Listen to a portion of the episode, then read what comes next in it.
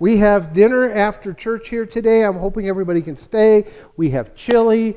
Um, Corey made cornbread. I don't know what else is back there. Um, Judy's famous um, coleslaw. And um, Timey brought her famous salad as well. So we should have good eating today. Okay, now.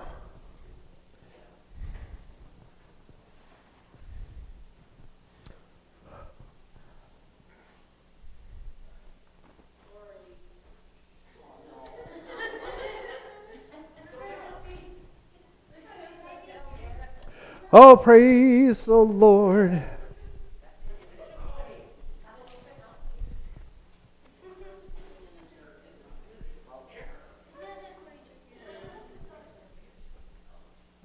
This I know she had ready.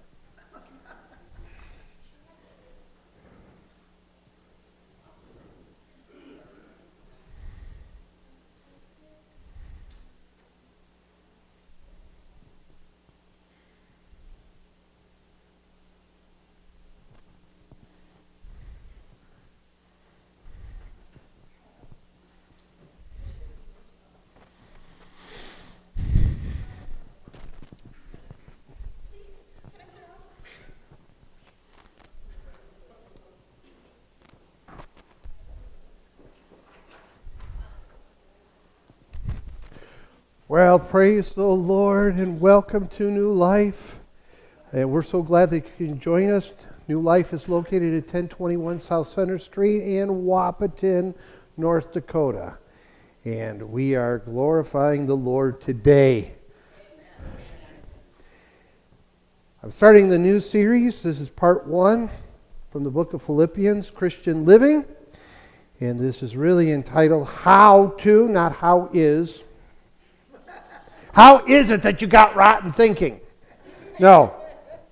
It is supposed to be titled, and um, my proofreading um, software missed this How to Stifle Rotten Thinking. You say, well, you should have read it again.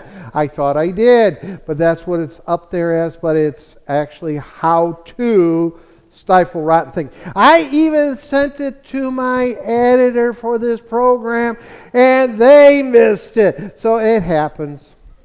So that's because we're sinners saved by grace, and we need all the grace we can get. And so we're going to be going through the book of Philippians. It's going to be a lot of fun. And I've been wanting to preach through Philippians for some time. Actually, it goes back to the summer. And I figured this is a good way to jump off Jumpstart 2024. We are going to have victory in 2024. I said we're going to have victory in 2024. Some of you are going to get your healing that you've been needing. Come on. And that's why we're going to learn about our Christian living and how to stifle our rotten thinking and so that we can have victory going forward. So let us pray. Lord Jesus, I thank you and praise you for this day. I thank you for this new series, for the book of Philippians and what we're going to learn, Lord. Lord, we got to get rid of our rotten thinking. We need it stifled. We, we, we need to live for you, Lord. We, we need to start living by faith. We need to start having a more positive speak, speech out of our mouths. We need to learn how to get along with our husband, get along with our wife. We need our children to, to learn to listen. We need grandmas and grandpas um, to be listened to. Lord, we just thank you and praise you that we can have our thinking to rise above what it's been. That, Lord, we put on the mind of Christ that we have our minds renewed by you. We praise you and we thank you, Lord, that we're no longer going to be subject to the world's way of thinking, but we are going to be subject to the way you think, Lord. And, Lord Jesus, we're no longer going to let anxiety and depression rule our lives. We praise you for this in Jesus' name because you have given us hope. Thank you, Jesus. Thank you for your anointing this morning that I can hide behind the cross so only you shine, Jesus. Oh, we lift you up, Lord, this morning. In Jesus' name, amen. and amen. We're, we're going to be having a thing here in our community, and I have not been advertising it on mental health issues, especially because of um, suicide. But if we would preach the gospel from the pulpit, there would be less suicide. Why? Because Jesus preached brings hope. People who commit suicide have no hope. Well, they get depressed preaching the gospel and telling them about Jesus and standing on the Word of God and teaching people how to do it will get rid of their depression. It will get rid of their anxiety if they're looking to Jesus instead of their self help and looking at their own problems. We get our eyes on our problems too much, and that's going to get us anxious. My word. We men, we get to a certain age, and all of a sudden our hair goes gray and things don't work as well as they used to. And that could cause a guy to get anxious, right? But when we put our faith in Jesus Christ, when we put our, uh, keep our eyes on the object of our faith as Jesus Christ and His crucified, what He has done for us, it takes away that anxiety. It takes away that depression. Paul says right here in Philippians, be anxious. This is a command from God. Be anxious for nothing. Hmm. And yet we are. Why is that? Because we have rotten thinking. We haven't subjected it to the Holy Spirit. We haven't subjected our thinking to the Word of God. Somebody called up Corey this week and started um, telling her their problems. Corey doesn't mind listening to the problems as long as you understand the solution is Jesus. And, and she said to them something I used to say to Corey all the time Have you read your Bible? She heard this from me all the time. Are you reading your Bible? I used to do this to Corey all the time. Why do you think she turns around and does it to other people? And the person said, No, I'm not reading my Bible. Now, now, don't think that she told on you because she didn't tell anybody. She just says, I said to somebody today, just like you used to say to me, Have you been reading your Bible? And they said, No. Well, Corey used to say no too years ago. She's learned. Turn to the Word of God, turn to the Lord. Lean not unto your own understanding. Wow. Let's get into this.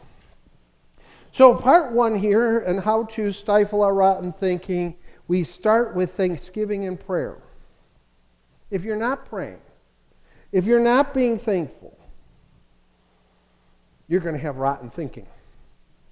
Come on. Hmm. Here we go. Philippians, starting in verse 1. Paul and Timothy, servants of Christ Jesus. I like that. It starts out really strong, doesn't it? Here we are, we're servants of Christ Jesus. Anybody who, did, who could be down in the dumps would be Paul. Right?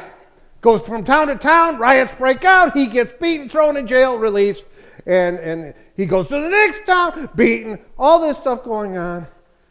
But he says, he doesn't look to that he looks to Jesus. And, and, like the early church did, when, when, when James, I mean, when, when John and Peter were beaten for the Lord and told not to preach, they went back to the church rejoicing because they got beat up for Jesus. They didn't get anxious, they didn't get depressed. They said, Wow, we got beat up for Jesus. Why can't that be our attitude? We're going to be going through some changing times. AI is here. Artificial intelligence. It's going to change every one of our lives, and men are going to lose even more jobs. They want AI to drive our trucks. Do you really want to be on a road with a computer driving the big old rig? Not really. If AI all of a sudden decides you're going too slow and drive over you, it will. It don't care about you. He doesn't have a conscience like you. He doesn't have feelings like you. We need to be in prayer. It doesn't matter if they got AI. I'm going to believe in Jesus. And then he says, To all the saints in Christ Jesus who are in Philippi, with the overseers and deacons, Grace to you and peace from God our Father and the Lord Jesus Christ. Mm-mm-mm. Hal, that's really good stuff, just to start this book off. By the way of the cross, Jesus won our victory. Can you say amen?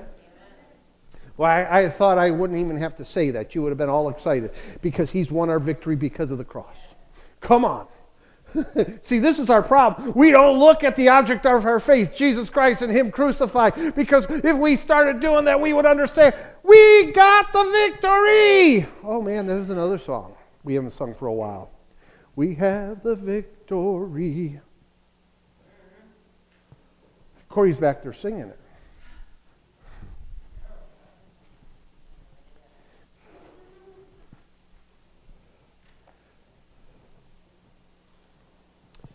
We can understand this deep down, we can understand by the way of the cross, Jesus won our victory. If we can understand this deep down in our hearts, it will set our minds and emotions free. See, the problem, the, the problem with psychology today, it deals with emotions. And the problem is that they don't know how to set people free from their emotional problems. Hello? The only one who can touch our emotions is Jesus Christ. He's the only one who can turn around. We need to become dependent on Him. And it all starts with accepting Jesus as your Savior. And if you have accepted Jesus Christ as your Savior, you really don't need anything else to help with, with your emotions. Pastor, you just don't know. I need to have my hobbies. Hobbies are good, but if they become first before Jesus, you're got, you, you got it all mixed up. Jesus needs to come first. Come on. Come on. You, you can be a great painter, one of the greatest artists in the world, preacher in the Church of God for years down in New Mexico. In fact, he was such a famous artist, he actually was asked to come to Buckingham Palace and present to the Queen one of his artworks. Very famous artist, and yet he was a preacher of the gospel. But Jesus came first, not his art. And that's why I think that he became so famous.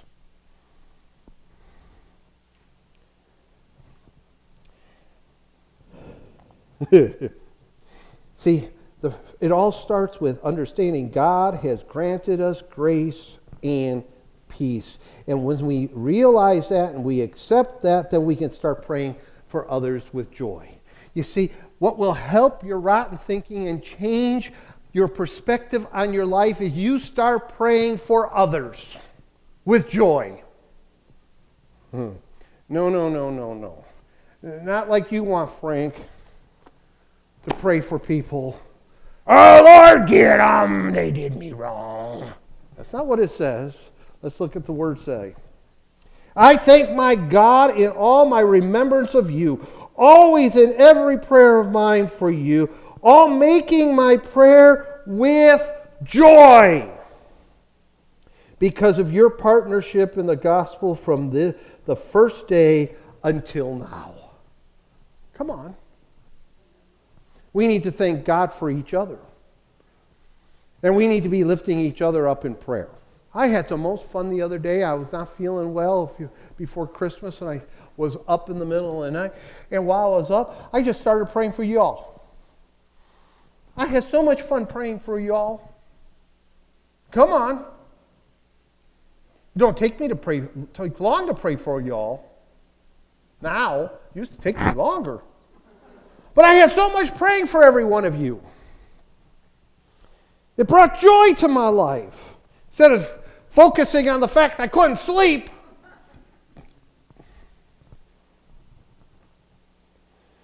Praying for each other should fill us with joy. And listen to this if it doesn't, we need to check ourselves. Come on. You can't pray for Corey and Hal. You need to check yourself. And we need to see each other as partners of the gospel, as Paul saw every one of the Philippian church members. We need to see each other as partners of the gospel. Boy, that'll even make our prayers even more fun. My word, Lord, help me. Help, help me and help Judy. Woo, glory to God. Because the honest truth is, my friends, God is still working on us. See, that'll change your thinking. If you understand God is still working on you and you're not arrived yet, you ain't perfect yet.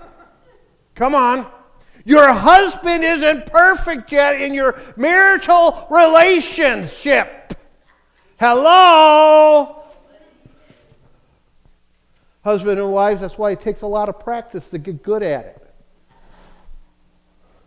You can take that for whatever it means.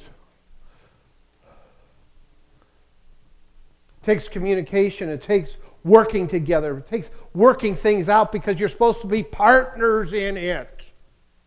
You're supposed to work together at it. You got to change your thinking about how you partner with each other. Now I'm meddling now. This, this, this was not in my notes. This is just meddling. You need to change the way you're thinking about things. Well, she's got her money. He's got his money. He can take care of that. She can take care of that. No, stop thinking that way. You're supposed to work together to fix your problem. Hello? Yeah, I'm meddling because I'm concerned. And I love you. And I'm supposed to be discipling you. I want you to win. This is the year of victory for you. Victory in your relationships. If you're not talking to each other, you're not talking to God then.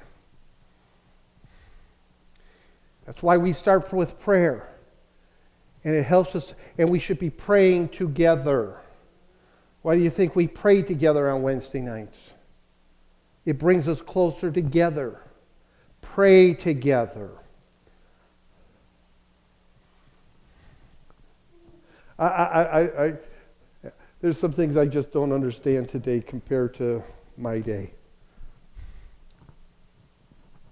And I'm not going to go there.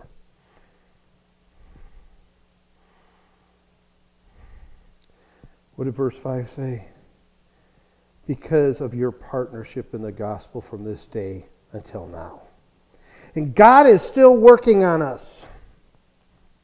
Verse 6 says, I am sure of this, that he who began a good work in you will bring it to completion at the day of Christ, Jesus Christ. Did you see that? Will bring it to completion at that day. You're not complete yet. You're not finished yet. You're still half baked in your thinking. Come on. It's a process. Sometimes he starts all over with you because you haven't learned the lesson. So he has to break you down and start all over again. Oh, we don't like that, do we? Learn the lesson the first time and you won't have to go through it again children. It is right for me to feel this way about you all, Paul says, because I hold you in my heart. For you are all partakers with me of grace, both of my imprisonment and in defense and confirmation of the gospel. Paul is writing this from prison. He doesn't have a lot of prospects left. He's in prison. And he's writing to them about grace and how wonderful life is in Jesus. You think you got it bad?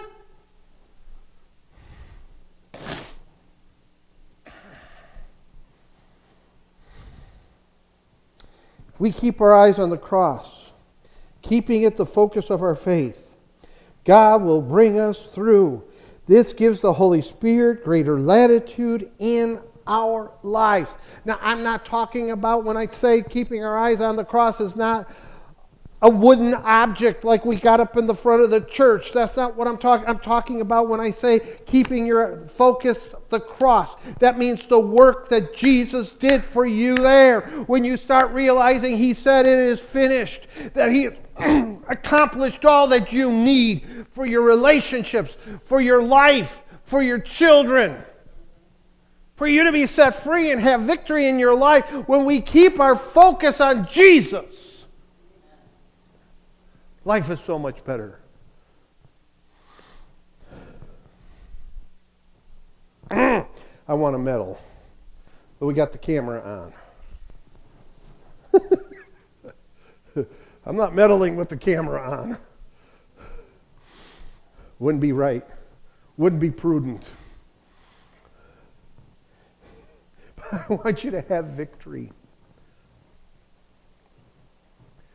I want your relationships to grow.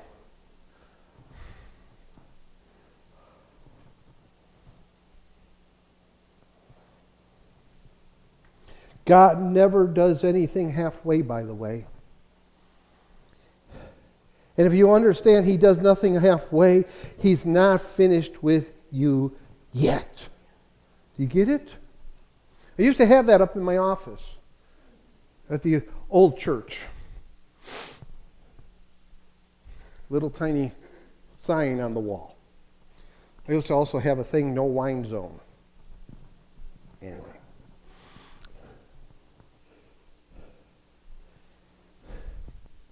He's not finished with us. I don't care if you're in your 80s, your 60s, your 20s, if you're only 10 years old, he's not done with us yet. He is still working on us. Oh, there she goes again. He's not finished with me.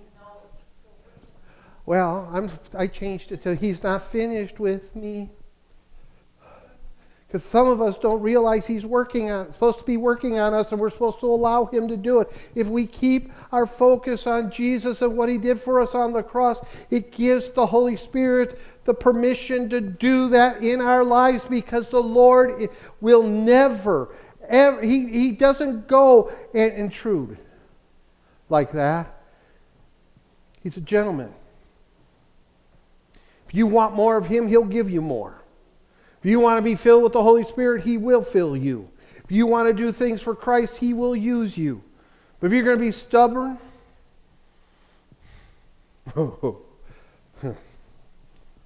okay, I got to use this as an example.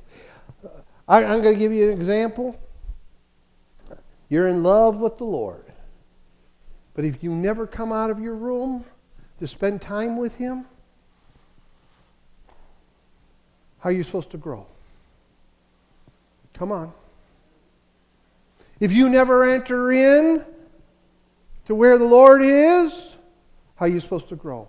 If you're never reading your Bible, if you're never praying, if you never enter in, what is He's not going to be able to do what He wants to do in you. that goes for married couples too. Our goal is to be complete in Christ. And we should want this for each other. And that's what true fellowship is all about. Wanting that completeness for each other in Christ. Because we should be encouraging each other. We see one of our we see one of our friends in church struggling. Shouldn't we be encouraging them and helping them? Come on. Hello? but if we don't, that's not true fellowship. Women who have who are older, according to Paul in 1 Timothy, women who are older, those who've been married for a long time, they're supposed to instruct the younger women on how to be a woman in the home. That's what Paul says. That's being concerned for each other. The older men are supposed to teach the younger men. That's what being concerned is all about. That is true fellowship. That's helping one another. That's discipling one another. That's lifting each other up. Oh, I just don't want to get involved. Why not? Don't you love them? Yeah. Help them out. Show them you love them. You don't have to meddle like I was doing. no, you don't have to broadcast Corey. That's why I said I'm not going to meddle on TV. Hello? Because I want to see people have victory. Now, I'm not talking about you, by the way. This just makes a good illustration.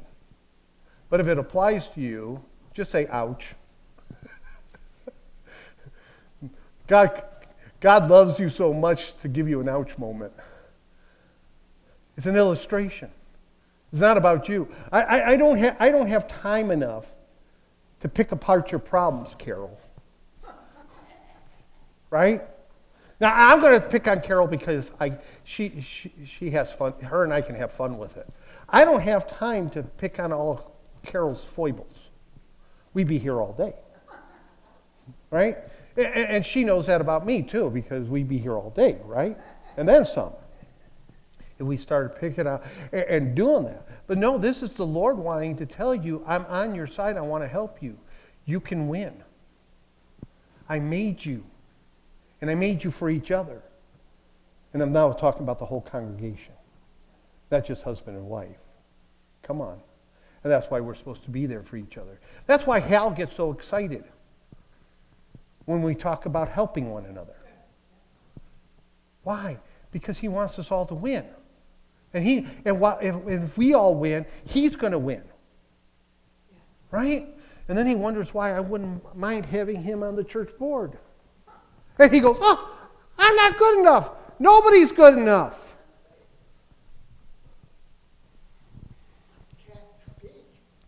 So our goal is to be complete in Christ.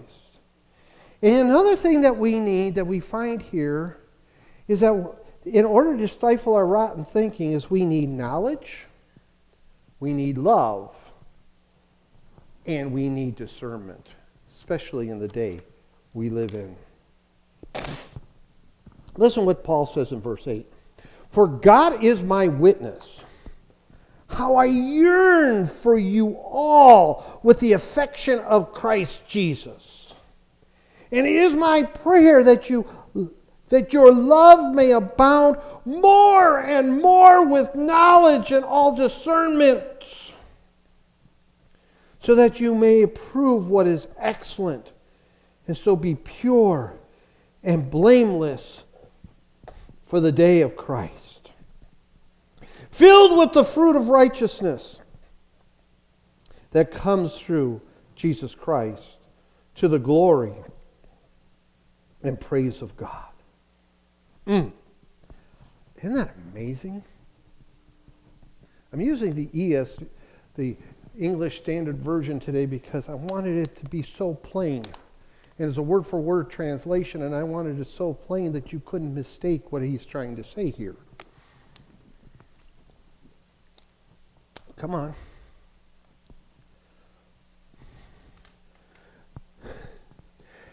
Verse 8 For God is my witness. I love that. Do you know what? Timmy, you'll, you'll think on this one. God should witness our love for each other. God should be our witness of that. So when critics get on your case timing, you know that God has witnessed what you've done. And it don't matter what they have to say. Hello? Do you get that? He, we're supposed to be a witness for him, but Paul says that God is my witness of my love for you. Hello? Nobody could de- deny it. It didn't matter if people denied it because God knew it. How about you? Does God know what you're up to? Of course He is. Of course He does. Should He be our witness to stand when others are being critical? Peter talks about that in 1 Peter. He says, Don't worry about the critics. You just love people and teach them about the manifold grace of God And then they will be embarrassed because they have attacked you, especially on the day of judgment. Come on. We need discernment. Verse 9 is my prayer that your love may abound more and more with knowledge and discernment. We need we need in this day we need to live we need in this day we need to live more with the knowledge of the word of God. And we definitely need more discernment. We need to know what this says. Show yourself. Oh, I said it in Sunday school. Study to show yourself approved, a workman needing. Uh, study to, sh- uh, well, uh, whatever. Worthy. Study to show yourself worthy, a workman who needeth not to be approved or be put to shame. We need to learn this book. We need to see by learning this book, we're being disciples completely because we're learning what God's mind is. That's why we need to read our Bibles.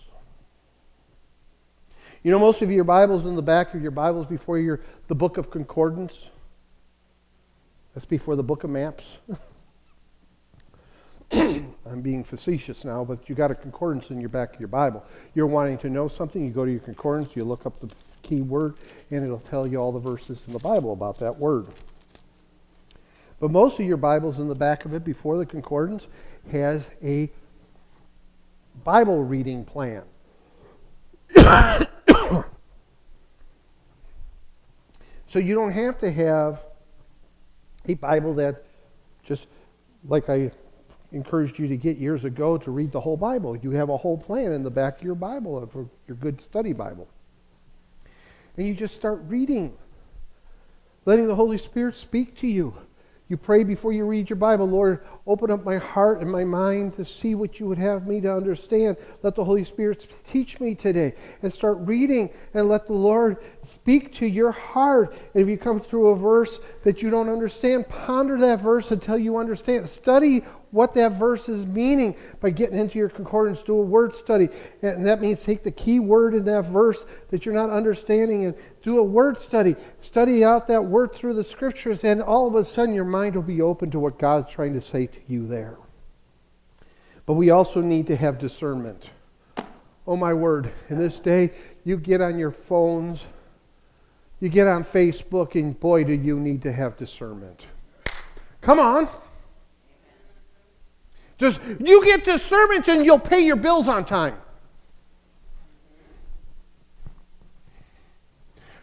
You get discernment in your life, and all of a sudden you'll fill out forms that you need to get help with instead of waiting to the last minute and then you don't get the help that you needed when you needed it.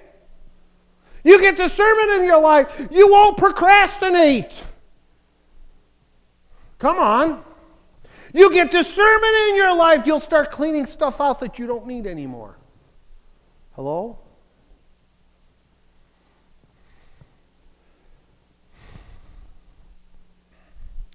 I just don't want to have to do all that work. I know nobody does. But you know it's worth it all when you start doing the work here and here and with Him.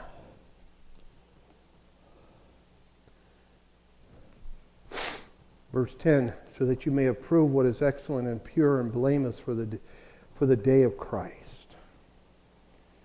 Let us make holiness a priority in our walk in the Lord. That's what he's talking about being pure and holy. Oh, oh, that's another song. Pure and holy. We need to make holiness a priority again.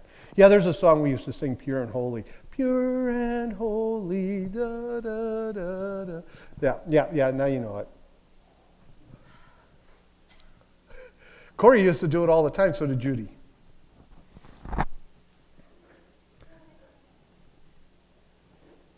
But holiness needs to be a priority in our walk with, in the Lord. Holiness, that means I'm striving to live like Jesus. That's all it means and it'll cause you to become more sanctified to Jesus. It's not a bunch of rules of do's and don'ts. That's what people get confused on holiness. It's not a bunch of rules of do's and don'ts. If I followed all the rules of holiness, the whole holiness old plan, um, which was a whole mess, I would have to be wearing a tie today, and my hair would have to be so short, and I would have to shave my beard off. And you women would be all in trouble because none of you are wearing dresses. Right? That's the old whole, whole, holy mess. Holiness makes us to become closer to Jesus because we want to be closer to Him. We want to feel His presence. We want to love Him. I had a friend of mine who's an evangelist in Maine, and, and he was having a hard time getting people to the altar. And I says, Don't change what you're preaching about, just change the way you've been doing it. Show them how living for the Lord, living by holiness, will draw them closer to Jesus. He started putting that into his sermons while he preached the same stuff that he always had been preaching. And his altars were full of people desiring to get closer to Jesus to feel his presence. That's what our desire should be when we come to church to feel his presence, not to see how good the pastor looks today. Yeah, thank you for the laugh. I needed that. That's what I was going for. I want to get closer to Jesus. That's why I come. And then let's be, be filled with the fruit of righteousness. Verse 11 filled with the fruit of righteousness that comes through Jesus Christ, to the glory and praise, not of ourselves, but of God. We should be filled with the fruit of righteousness through what Jesus did at the cross for you and me. And when we place our trust in Christ and the cross, it brings glory and praise to God, our Heavenly Father, because He's the one who sent Him in the first place. Because it is God's demonstration of His love for us that while we were yet sinners, Christ died for us so that we could be set free and we could be saved because we could come to Christ and have our relationship with the Father restored. Why wouldn't we keep our object Jesus?